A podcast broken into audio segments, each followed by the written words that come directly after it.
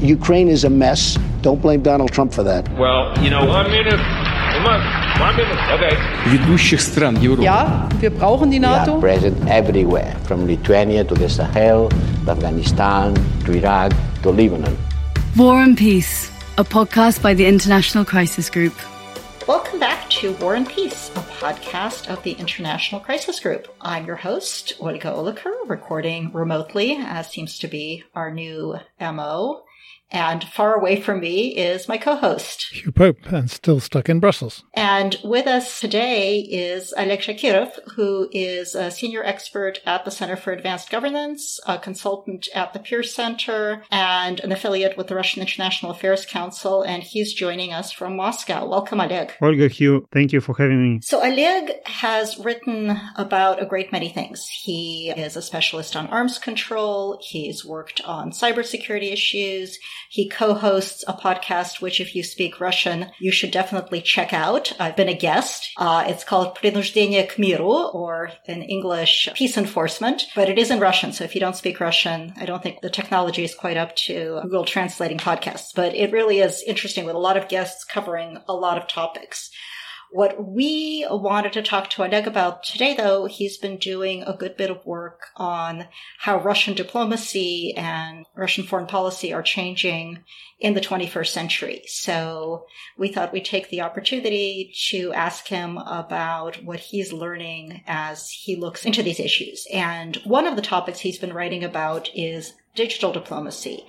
And I have to admit, maybe it's a factor of being Generation X, but my first thought when I hear digital diplomacy is, what is that? I actually started looking at this when Russian diplomacy was not that digital. That was around 2011, 2012. And uh, I remember my first impression was that the foreign ministry released some kind of a report and it was published as a Word document.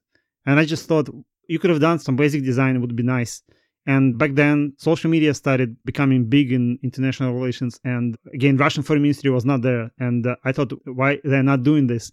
And since then, uh, the foreign ministry has done actually very impressive job because traditionally, if you talk to Russian diplomats or Russian experts focusing on international relations, they would describe foreign ministry as this conservative institution that is steeped in tradition and has a long history and it really appreciates this longevity and continuity since around 2012 13 seeing this change and now russian diplomacy is closely associated with this digital dimension. What does that mean? so there are many definitions and when i read a lecture about this i usually define it broadly but usually when scholars of this phenomenon describe it they most often focus on the use of social media. So basically in russia foreign ministry and individual missions they have really become increasingly prominent on social media and this has emerged as one of important challenges for Russian diplomacy. There have been many controversies related to that. There were like minor and major scandals and some things that are just disputed within Russia or in foreign media. But still, compared to what it was about a decade ago, it is quite different. So we're talking about things like the Twitter feeds of the different embassies where they get into Twitter fights with analysts, with other governments. This is what you mean? Exactly, exactly. Can you point to an example, like, for instance, the Chinese embassy in Paris put out an extraordinary little social media video challenging the American narrative on the pandemic and putting forward the idea that China had really been trying to help all along and America was actually the one that was putting up its nose in the air. Is there a Russian embassy that's done something like that? It's interesting that you mentioned China because China for a while was just standing aside and looking at what Russia and Europeans and Americans were doing. And first it was some European diplomats like Carl Bildt, he was uh, one of first digital diplomats. Then Russia became big. Then you had Trump and Trump started like tweeting on very sensitive issues. And China was standing somewhere like aside looking at this. And since last year, China has really invested more in this. And now we have stories like this when a Chinese ambassador in a European country would be using his personal account to tweet something like that. It's big in the sense that previously diplomats were kind of more used to private conversations and now they are discovering this new like medium where they can get immediate reaction and then it gets to newspapers. Your leadership back home is happy with, with you because you help spread your message.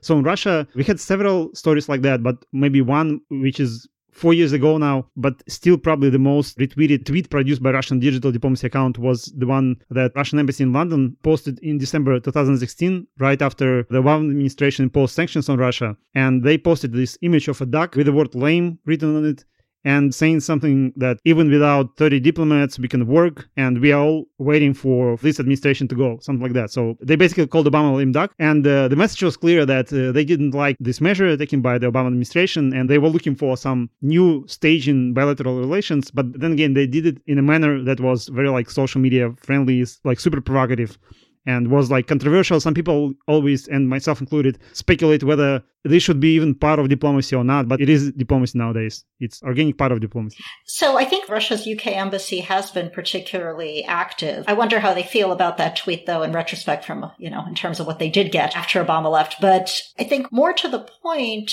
and you brought up Donald Trump's Twitter feed. We've talked about the Chinese narrative versus the American narrative. There's a disinformation aspect of this, right? Some of this is that it's diplomats going directly to the people and not just the people in the country to which they're accredited, but people all over the world who can read social media. But, you know, putting out their country's story. But there also have been accusations against pretty much everybody of lying when they do that.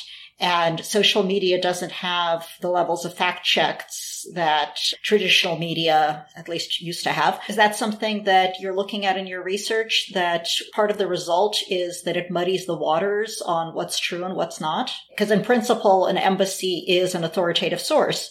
So if embassies are arguing about what the truth is, you get into this very strange situation. Uh, yeah, I totally agree. And this is one of the reasons why I'm no longer a big like supporter of digital diplomacy. As I described back in 2012 when I was uh, way more enthusiastic about this, I was thinking that, wow, we should definitely do it because of all the reasons that you described that you can directly interact with the whole world and you don't need intermediaries. Right now, we've seen many examples where this is becoming like toxic and is not very helpful to improving relations and to building trust even though I'm often critical of like Russia and some other individual countries, I think it's a general phenomenon because we see that the language that diplomats use online is becoming more and more loose, less restrained, and there is a like official diplomacy and then there is something that is not diplomacy, and then there is diplomacy on social media. As it is now, more things are allowed there, and so you can retweet controversial article, and it's not always clear, even if you have an official account, whether it's like an official message or not an official message. So the general sense is that it's not that serious. It's not as serious as an official statement. For example, Russian Foreign Ministry has been very much in trend, but like maybe with a different perspective. But when discussion about fake news started in the West, Russian Foreign Ministry also had the same kind of processes going within it. And there is even a special designated page right now on the foreign ministry's website where they label specific stories as fake news and describe why those are fake. And again, this is like controversial because uh, some of those are like interviews with uh, foreign officials and they promote their official line. But then is it okay to call it fake news or not? So we're kind of in the same field. But of course, Russia is in different position because vis-a-vis the West, we are always the ones who are accused. And media-wise, Russia does not have the same power. So it's always described in the West that Russia can like successfully undermine Western narratives. While I think in Russia, the feeling is quite different because because these like huge media companies are all like American European and they have much more influence on domestic narratives in Russia. So if something is a story in New York Times, then probably it's going to be a story in Russia. Whereas if something is a big story in Kommersant, then it's not guaranteed that uh, anyone will hear about it. So, and this is not specifically about diplomats, but they exist in this environment, so they have to somehow adapt to it. Isn't that just a question of credibility, though? I mean, you've talked in the past about uh, Western information monopoly, for instance, but isn't that because of uh, what Olga was talking about earlier, the fact check nature of mainstream Western media still having, despite everything, a certain influence in the world. Yeah, no, I, I will not dispute it, but there are some stories that are not like correct. And there was a proliferation of like Russian meddling stories, and some of them were not properly fact checked. And you cannot dedicate within foreign ministry or within the embassy, you cannot dedicate like big chunk of your workforce to these issues because you have other work. And then again, for example, because Russian reputation in the West and the United States has been like on the low. So, for example, if Russian embassy in Washington posts a rebuttal, it's not guaranteed that it will be quoted by local media. But I agree that there is a issue of credibility and. Uh, is that changing, Oleg? Because there's certainly a feeling that the fact check nature of Western media is definitely less fact check than it used to be, and there's a sense that the politicians in the West have been chasing mirages, dreams, and peddling lies, at the same time as it's not necessarily clear that uh, everything that Russia or other countries are saying necessarily lies. So isn't there a change of the balance going on? I don't know about the change of the balance, but well, I don't want to go too far into this direction, but let me say that there was several commentaries in Russian, like in media sphere, that previously, like American media specifically, was considered kind of a golden standard for journalism. And over past several years, specifically in the context of these like Russia-related scandals, uh, this credibility has been undermined, not of Western politicians or like Western institutions, but of Western media, because in some cases they were like biased stories or like politically charged stories, and it was like sitting in Russia, it was very kind of obvious. And so some journalists they became maybe dissatisfied with this model. I think there is a general trend, but of course there are specifics in, in, each country. And I'm not trying to take some moral high ground or I don't know about like changing political balance, but maybe we all need to learn from these mistakes in one way or another.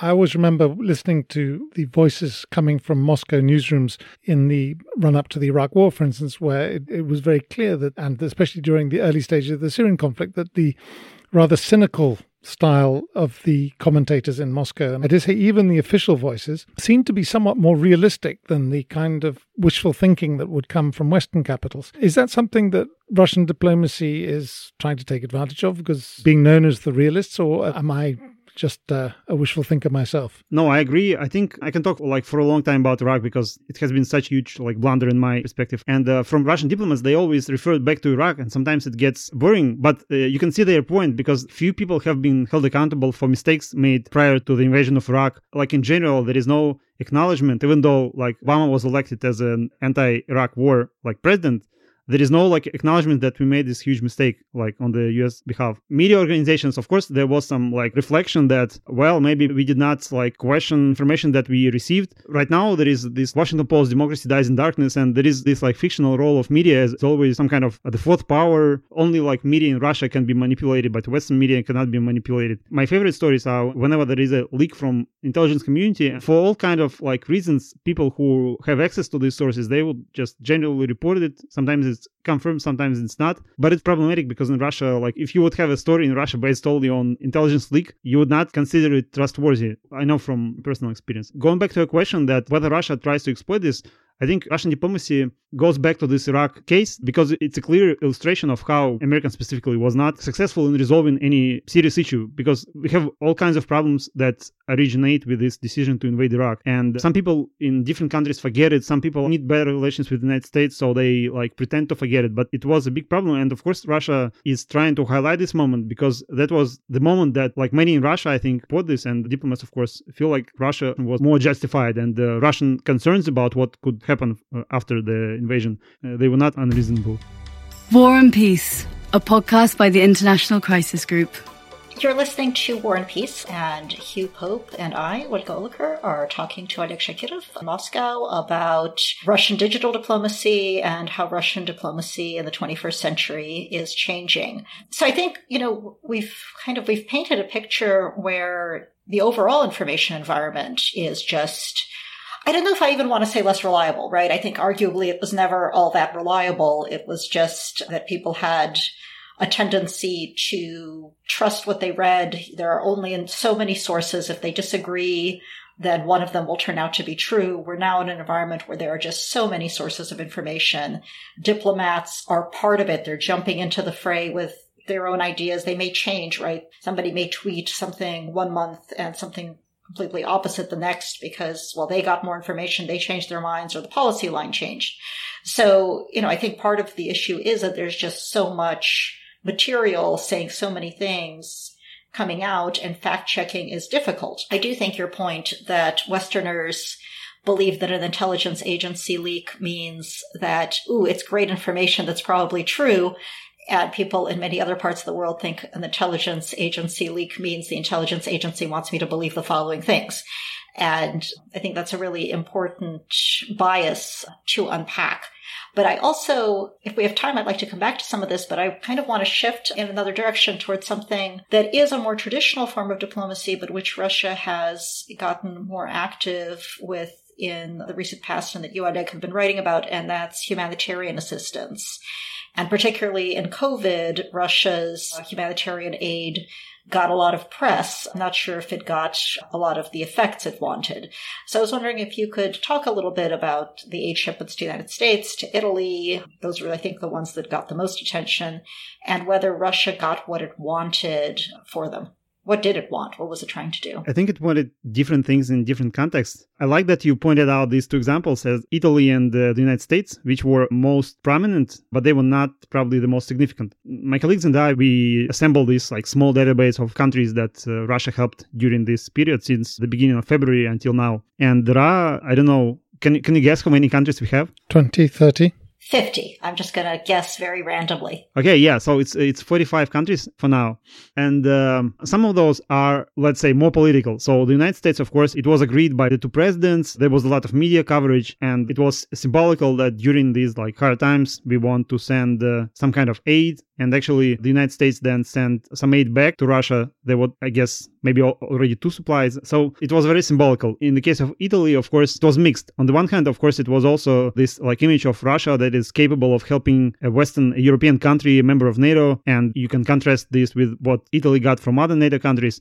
So there was, of course, that. But on the other hand, so what the Minister of Defense, who was coordinating this effort, what they emphasized was that this was also helpful to learn some lessons and to see how lessons learned could be applied in Russia. The countries that got most aid from Russia were those from the Commonwealth of Independent States and other countries across Russian borders. So this includes North Korea, China, Mongolia, most CIS states, except for Ukraine. But uh, even in Ukraine, Russia supplied medical supplies to Donetsk and Lugansk. And tell the other breakaways. We actually put out a we put out a short briefing on this at the start of the conflict on the situation with COVID in the breakaways, and certainly Russia supplies were a big part of that story. Yeah. So in case of these countries, of course, there was political motive that Russia is uh, kind of leader of this of this like Eurasian sphere and of like of the Commonwealth of Independent States and primarily of the Eurasian Economic Union. Also, you can see here like natural interest that we we want populations in these countries to be more helpful. That's why we want to build their capacity to fight coronavirus. And uh, it's always mixed. And in all like instances we see. Maybe the united states was the most clear example of this like like public diplomacy. So did it work? Did russia get what it wanted from these aid shipments? I think it's too early to tell, but in general, I would say that within uh, these countries around Russia, this help has been appreciated. Another indicator that Russia did not waste its money was that some countries, like the United States, did provide some assistance back to Russia. So, for example, Russia helped China in February, and in April or in May, China provided some medical supplies back to Russia. Russia provided test systems to Uzbekistan, and Uzbekistan provided face masks back to Russia. Turkmenistan also helped Russia. So, we see some examples of this. My more general remark would be that this whole system of of uh, providing development assistance and humanitarian assistance is kind of always evolving in Russia. And maybe this increased prominence of aid during uh, coronavirus will allow Russian bureaucracy to draw some lessons because, of course, there are problems with coordination and with like measuring effectiveness of aid. So that could be more to answer your question in a year, I would say. Oleg, for seen from the outside, we have a tendency to assume that Russian policy gestures are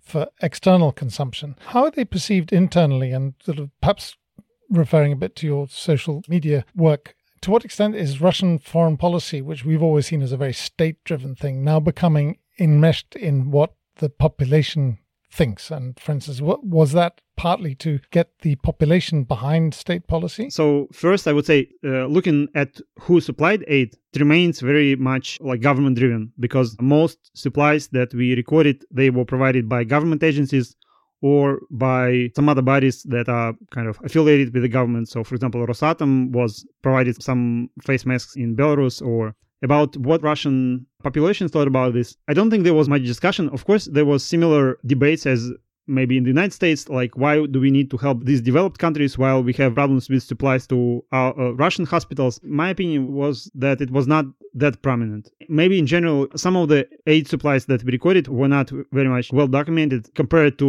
like Serbia, Italy, and the United States, which were publicized and you could see some nice shots on TV.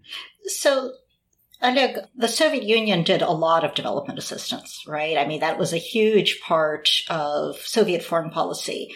Grants and uh, technical assistance in agriculture, in infrastructure, roads, uh, food aid, all of that. And it was a very big part of kind of the Soviet Union's self image and its global presentation of itself. And also, I think Soviet leaders saw it as a way of making friends, right? So did American policymakers.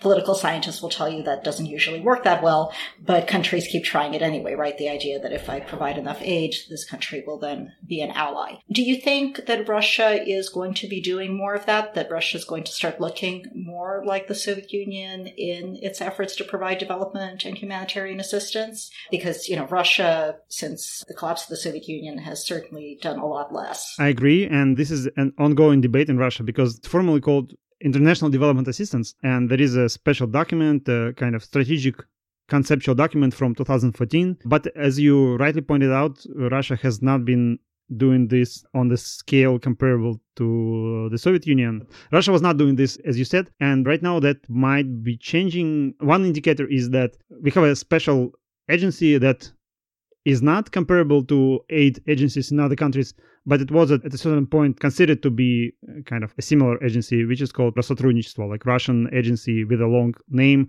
for international cooperation, compatriots, and stuff like that, and cultural diplomacy.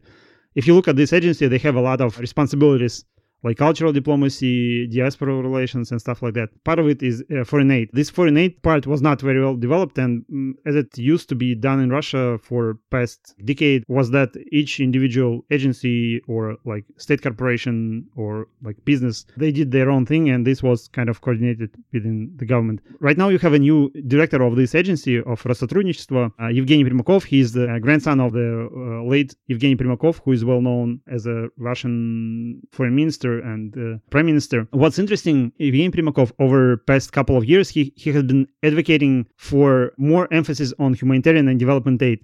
And he has a first-hand experience because he worked for the UNHCR for a while, and he has his own like NGO called Russian Humanitarian Mission, which provides, I would say, mostly humanitarian aid and some other educational aid to countries in the Balkans, to Palestine, uh, to Syria, I guess. Seems like a conflict of interest, no? Can he be both personal aid provision and government aid provision? That's an interesting question. I don't know how they worked out with that, but it's interesting that he was very vocal about this, and he was critical of current Russian like approach to soft power, of how Rossotrudnichestvo worked, and he was appointed. So you can interpret this as a signal that some things will be changing in this area. Haven't seen this so far, so this is my expectation. And in his first couple of interviews, he said that we need to do less like tea drinking parties, reading Russian poetry, and more concrete, results oriented stuff. And he described it in a very international, non governmental organization type of manner. So he said we need to develop like logistics to understand what are the needs. And uh, so, yeah, we'll see.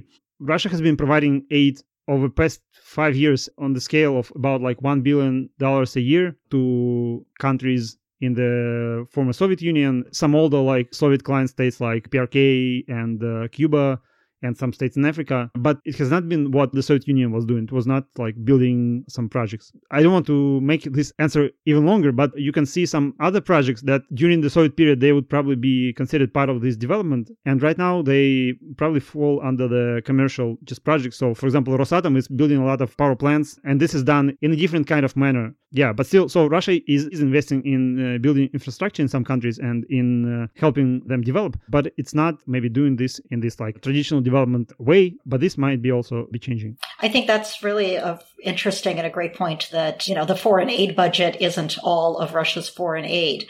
We are out of time, which I think is really unfortunate because I feel like we could continue this conversation and go on to a whole lot set of other topics like, you know, comparative foreign aid budgets and also how other countries might channel things that look like aid through other mechanisms. You know, defense, for instance, defense assistance doesn't fall under foreign aid, but especially the way you, the U.S. does it, it can get very, it can get very mushy. It would also be really interesting, for instance, to unpack different philosophies of humanitarian projects and conditions under which aid is provided.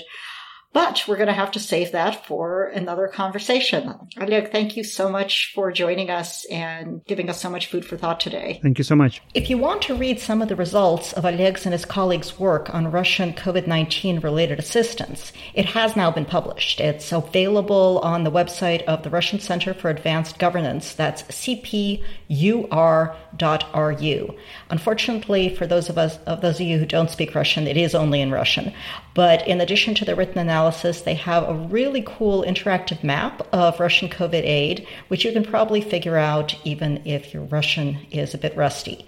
You can also follow Oleg on Twitter. He is at S H A K I R O V 2036. So at Shakirov 2036. You should also follow Crisis Group and us on Twitter.